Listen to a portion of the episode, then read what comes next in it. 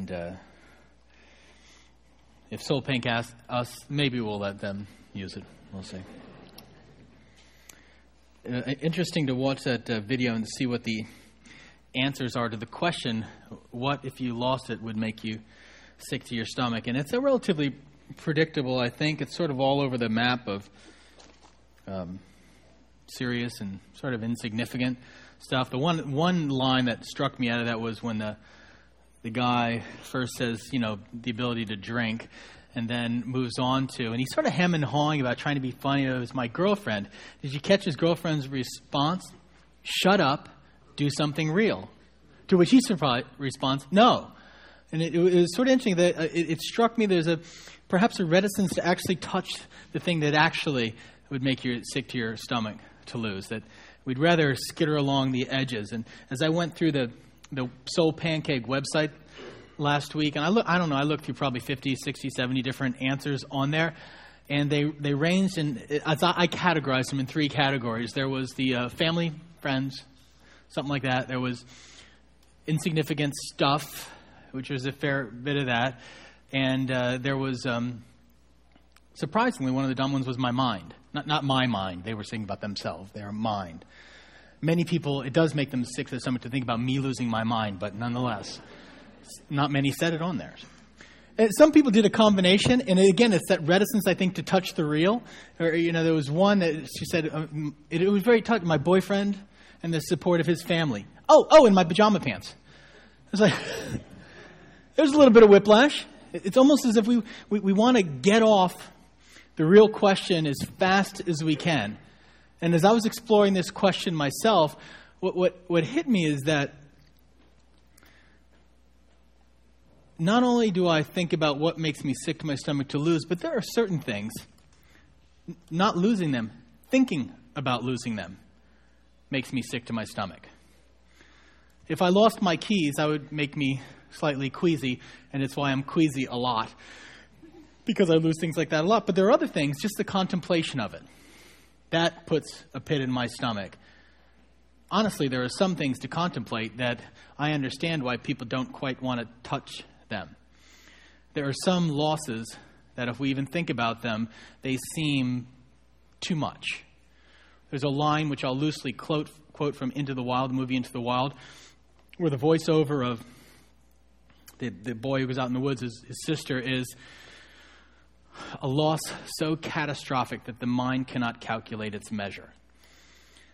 There are things that we would lose that even to think about them, the mind cannot calculate its measure. It feels too weighty. And I will not lead into those this morning. You all can put whatever you want in that place. And there is something. There are some things that even to touch on makes us uneasy. And so we move away. The truth is, in this world that we live in, loss is inevitable. It's going to happen. We're going to deal with loss in one form or fashion. And honestly, in many fashions, we experience loss that's outside of our own responsibility. You know, some circumstance happens. You know, the last guy, who I think was an engineer, just the fact that he goes, let me put him in order. But anyway, he, he talks about the business, and he, he says if the business goes poorly, it'll affect all these other people. Well, there are some things, some of you have been affected by the fact that our economy has faltered. It was no fault of your own, and yet you experienced loss, and it, the loss multiplied in your life from something else, from a circumstance that you, you couldn't avoid. Uh, sometimes we experience loss through the ill will of others. We, we, it's simply not a random circumstance. Somebody actually does something that causes us loss, whether it's emotional or physical or spiritual or, or financial. And sometimes the loss is of our own making. It seems to me that in humanity, and I'll, a lot of times today, I'm just going to say, I'll put it on me. You can put it on you if you want. But I, I, it seems to me that I have a unique, and my sense is that most people have a unique capacity for self destruction, for doing that thing that actually causes us loss, and looking back on it and going, why again did I, did I do that, which caused significant loss in my life? So, loss is inevitable, it's going to happen. The bigger question is this if in the world we live in, loss is going to happen, even in the best things in our life, how do we keep it from being catastrophic? Because loss is inevitable, catastrophe is not. You know, and as I was sort of toying with the idea of the relationships and where we experience loss, and, you know, a lot of people say, I fear the loss of my family if I were to lose that. But the truth is, even in the midst of our relationships now, whether it's marriage or, or parenting or our, our parents or friends, even in the relationship may not end, we experience loss in the moments, which can be exceedingly difficult that we have to navigate through. There's a, a counselor named Larry Crabb who, who said this. He said, There is perhaps no marriage of any depth that hasn't at some point reached a seemingly irredeemable low. And I think that's absolutely true. That's my experience and the experience of everybody I know in a, in a marriage is that at some point you, you almost want to throw up your hands. At some point it feels like there's no hope. It can't go any farther. It's seemingly irredeemable.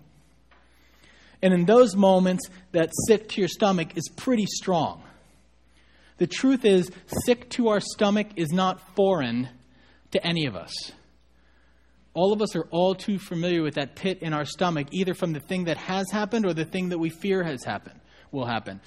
And many in the room right now, you walk in, you're nauseous as you start because you've already lost something that you didn't think you could lose or certainly did not want to lose, and it was more significant than your pajama pants, although losing them, I would guess, in certain situations could be very bad. Nonetheless,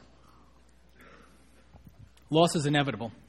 Catastrophe is not because of one reason, one word, and that word is hope. And I need to talk about hope for a few moments because often we throw hope out there in a very wishy washy way. When I say hope, I don't mean wishy washy wishful thinking. As in, I hope things will go okay. There is absolutely no reason to believe there is, but I hope they'll go okay. There is a concept in the Bible of hope, which is I can have a reasonable expectation that my future will be good, that my story's not yet fully written. You see, the reality is when hope is lost, all is lost. And then catastrophe seems inevitable. At the moments of our life when we think, I don't see any way out of this, then we are hopeless and without equipment for living that allows us to navigate loss if loss is inevitable, the question that struck me this week, and really, I really wrestled with this. You know, when we first started, got onto this topic, I thought, oh, this will be fun, which may tell you something about the way my brain works. But I thought, oh, this will be fun. We'll explore. This will be interesting. But as I wrestled with it, it became more and more troubling to me because I could not escape that thought that loss is inevitable. And so I could not offer to anybody today you will never experience that sick to your stomach feeling. What I had to reckon with is that I and every one of you experiences that far more than we like to. It is inevitable. So, how do I live in this world that I must navigate in a way that hope survives? How do I make hope live in the midst of a world where loss is inevitable? And I'm going to read a passage to you today, and, and then I'm going to tell you how we're going to explore that for the rest of the time. But there's a, this passage in the book of Romans, which is a, a book that was written to the church at Rome by a man named Paul. And in the right in the center of the book, there is this striking little section that starts like this. For the creation was subject to, subjected to frustration, not by its own choice, choice, but by the will of one who subjected it, and hope that the creation itself will be liberated from its bondage to decay. And, and just stop there, and it says the whole world feels this sense of loss and groaning. It's inevitable. That's the, the space in which we live. Will be liberated from its bondage to decay and brought into the glorious freedom of the children of God. We know the whole creation has been groaning as in the pains of childbirth right up to the present time. Not only so, but we ourselves who are the first fruits of the spirits groan inwardly as we eagerly await our adoption as sons, the redemption of our bodies. For in this hope we are saved. See, there's something there. There's something there that we have to discover. Paul says it's inevitable. We all feel a groaning within. We see it around us. We see that birth pains, as, as, it, as it were. We see struggle. We see grief. And yet he said, but there's something there's something, there's a hope which will save us in the midst of that. And so, again, it begs the question how do I live in such a way that hope survives? Because I'm absolutely going to need it. It is essential equipment for living in the world that I'm in right now. For in this hope we are saved. But hope that is seen is no hope at all. Who hopes what he already has? And it's sort of given that quizzical thing. The thing you need, the thing you need in the midst of today, when the story appears to have hit its dark moment, the thing you need in the midst of today is hope that the story's not yet written and there's something in the other side. And obviously, you can't see that because that's in the future. That's what you're wanting to have happen. It's what we're hoping to have happen. The dream appears to be dead. Can it be raised again? The relationship appears to hit a brick wall. Can the brick wall be knocked down? And hope is not an insubstantial, I wish, but it's saying I can't see it because it's farther ahead. For what, what can I have in my life that allows hope to survive those moments? the moments of grief and the moments of loss. Because in that hope, we're saved. And then this last verse, which I'm going to get to more at the end, in the same way, the Spirit helps us in our weakness. We do not know what we ought to pray for, but the Spirit Himself intercedes with us with groans that words cannot express. Sometimes, sometimes when I speak to you all, or really to, anyone, I, I, what hits my head is I want to be really, really careful on certain topics, and I guess I ought to be on every topic, but I want to be really, really careful on certain topics, not to be trite, because the issue is so poignant and so visceral to all of us that I want to think through carefully what I, when I say and not simply toss some stuff out that seems good. And so, as I really wrestled with this, and again, I, w- I went through this process as I was thinking loss is inevitable. There you go. This is the world we navigate where loss is inevitable. Sometimes loss that seems crushing. But I think catastrophe is not if there is hope, if there is the belief that the story is not yet complete, that there is good on the other side. And so I asked myself the question really, how can I live so that hope survives? And as I did so, I thought, relatively different from what we normally do on Sunday, I want to tell you three things. It's really three pieces, in my opinion, of equipment for living.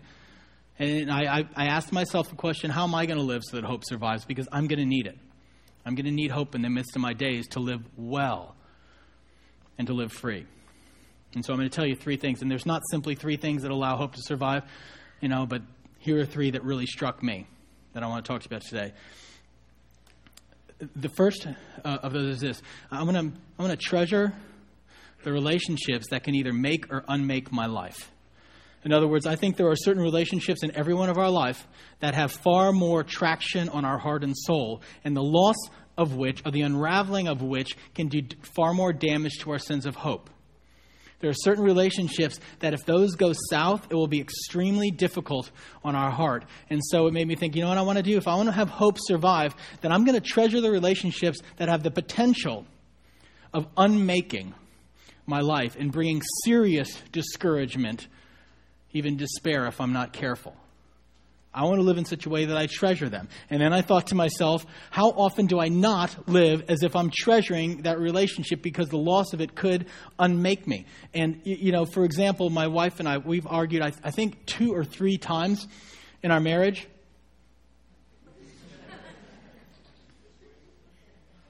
the last time there was, I waited this time because the last time there was no response. I thought, really? Do you really think we've argued two or three times in our marriage? Because we've argued four or five, you know.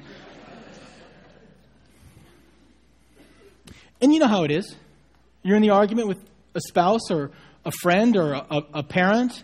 We've all experienced those arguments, and you know you've had this sort of the butting of heads, and it's it's gotten unhappy, and then there's the almost you, know the going to the neutral corner, and I, I see myself, like I have to picture myself in the neutral corner, you know, and, and when this has happened, and and I'm sitting there and I'm having an argument. Nobody else is in the room, you understand, and I'm having an argument, you know and I'm winning.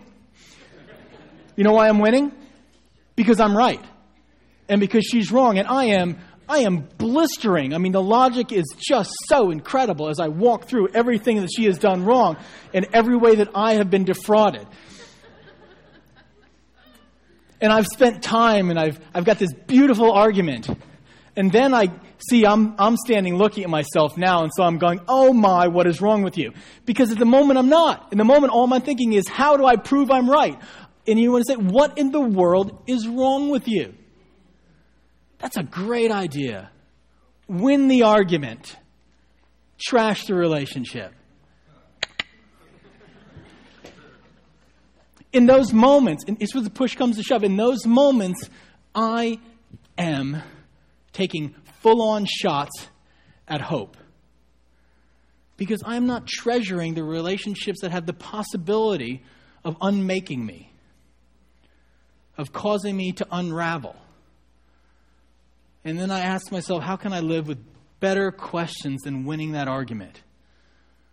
What can I do so that this relationship is treasured with truth and with honesty and with beauty and with courage and with selflessness. And it doesn't just apply to marriage, it applies to friendship, and it applies, applies to your kids, and it applies to your parents.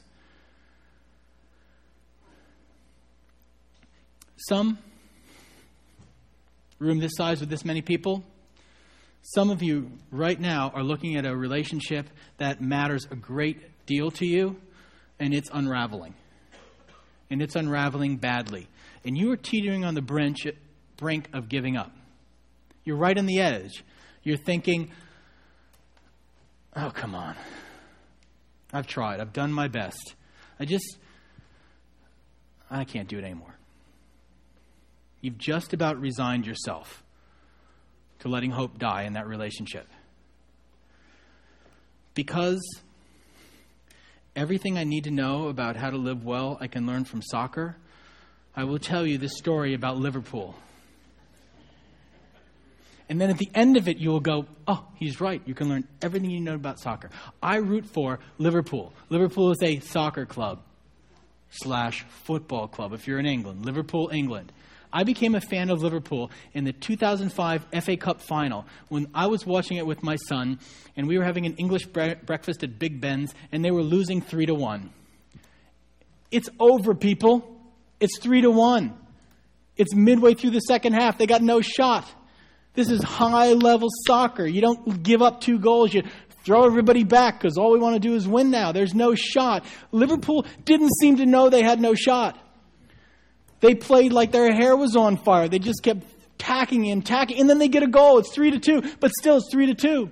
You don't walk out saying, "Hey, got closer." It's three to two. They're still going to lose. And then in the 90th minute, which is the last minute, by the way, Steven Gerrard comes forward, and there's a ball. It's 35 yards out. I mean, so what? He comes running through, and he smashes this shot from 35 yards into the corner. Crowd goes wild. Ah. In the moment, I became a Liverpool fan. Seriously. Because they didn't give in to resignation. It was like, I knew, I knew when I watched Liverpool, there'd never be a moment where they'd say, oh, we're giving up. They were going to, in the tiredest cliche in all of sports, leave it all out in the field. Here's the question Some of you will leave it all out in the field playing Scrabble. You will throw everything, heart and soul, into winning that game. And yet, in the relationships that have the possibility of unmaking your life, I give up. Our ego, our desire for convenience and comfort rises, hope dies. Said to myself, how do I live in such a way that hope survives? I treasure relationships that have the possibility of unmaking my world. Secondly, how do I live in such a way that hope survives? is I determine very carefully those things that I'm going to cling tightly to and those things which I'm going to let loose of. I'm not really going to talk about pajama pants because I think we all know we ought to let loose of those. However, what I decided is okay, this is just pragmatics, by the way. If loss is inevitable in the world in which we live, if I'm going to experience loss, then this is wise. This is just wisdom. I'm going to hold less things tightly. Because if I hold many things tightly, I will experience far more loss. If things matter too much to me, then loss happens over and over again. And so, just out of pragmatics, forget about idolatry, forget about which misuses your soul. Just out of pragmatics, let me determine those things I'm willing to let my world get rocked over. And let me make sure they're worthy of that. Because my world's going to get rocked. There are places where I'm going to hit hard.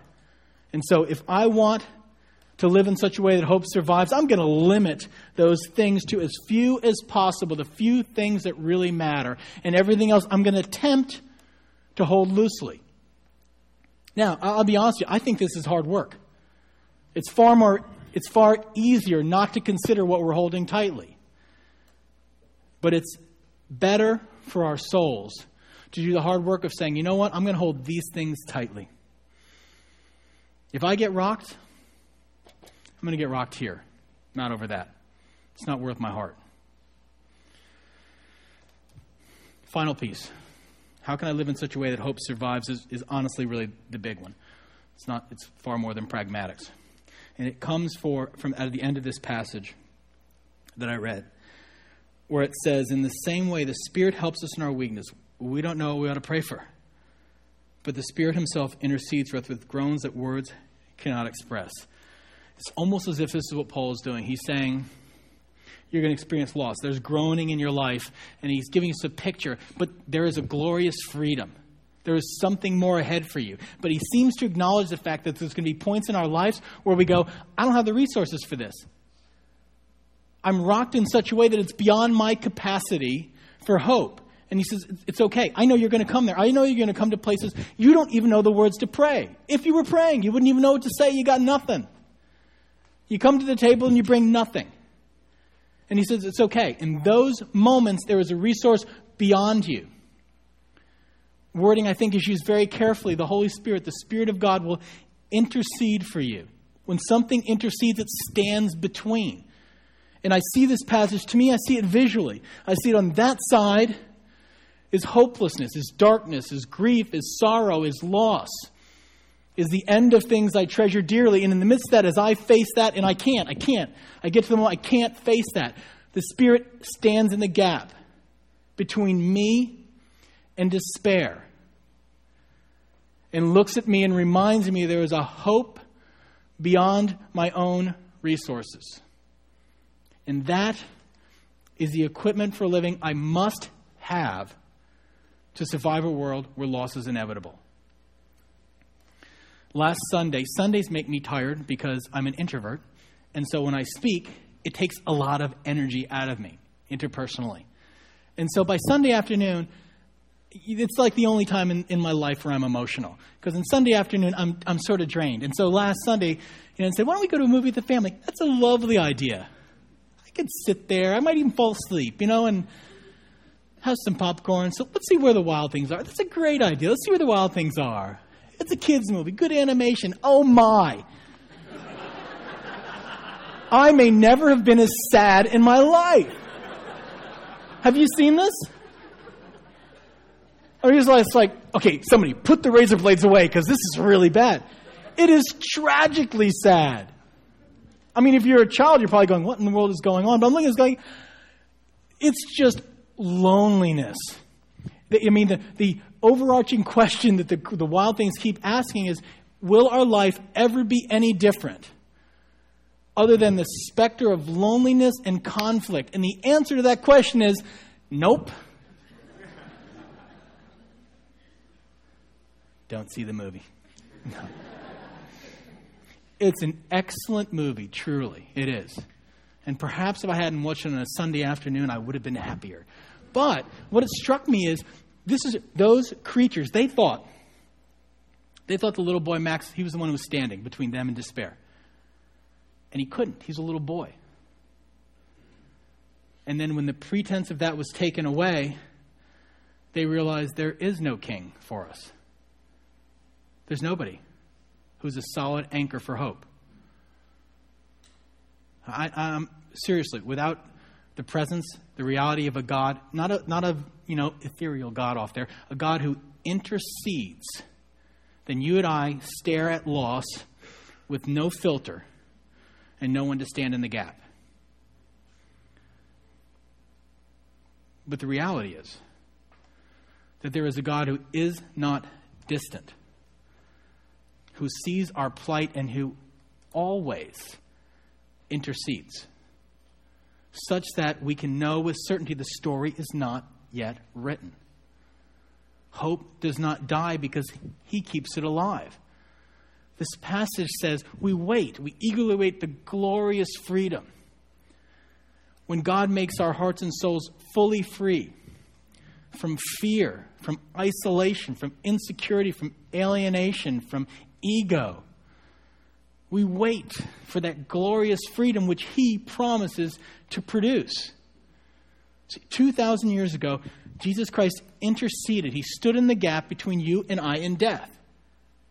And he didn't do it by going, yeah, you know, here's a pamphlet. Go read this. I think things will be fine. He stood in the gap. He died from the cross. I mean, seriously, how much more can you stand in the gap? He said, you, You're going to die. You're going to be separated from God by your own sin. I'll stand in the gap. I'll pay it instead. And then there's this passage where it says in the book of Hebrews, and he lives to intercede. That Jesus stands guard every day to intercede for you when your resources are empty, when you have tried to live in such a way that hope survives, and then you're hit. At that moment, he stands between you and despair because he promises that he's the one you can rely on. That that's the solid anchor for your life.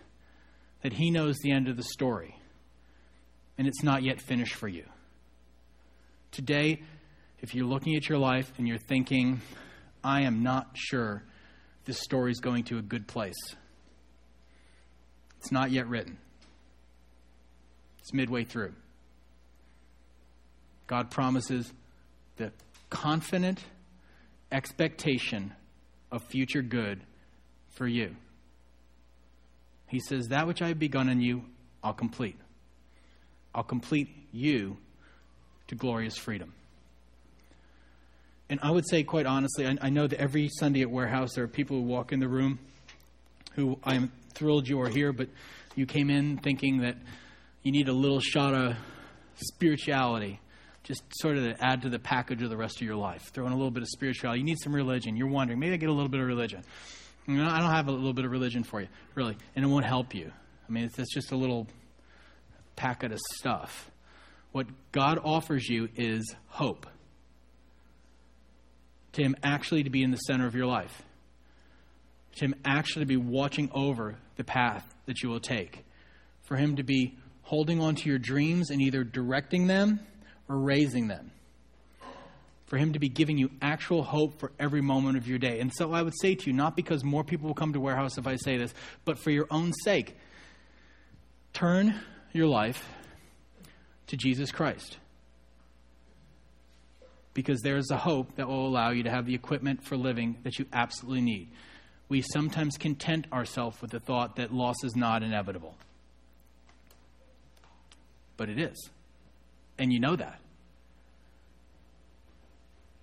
You got the pit of your stomach all too often.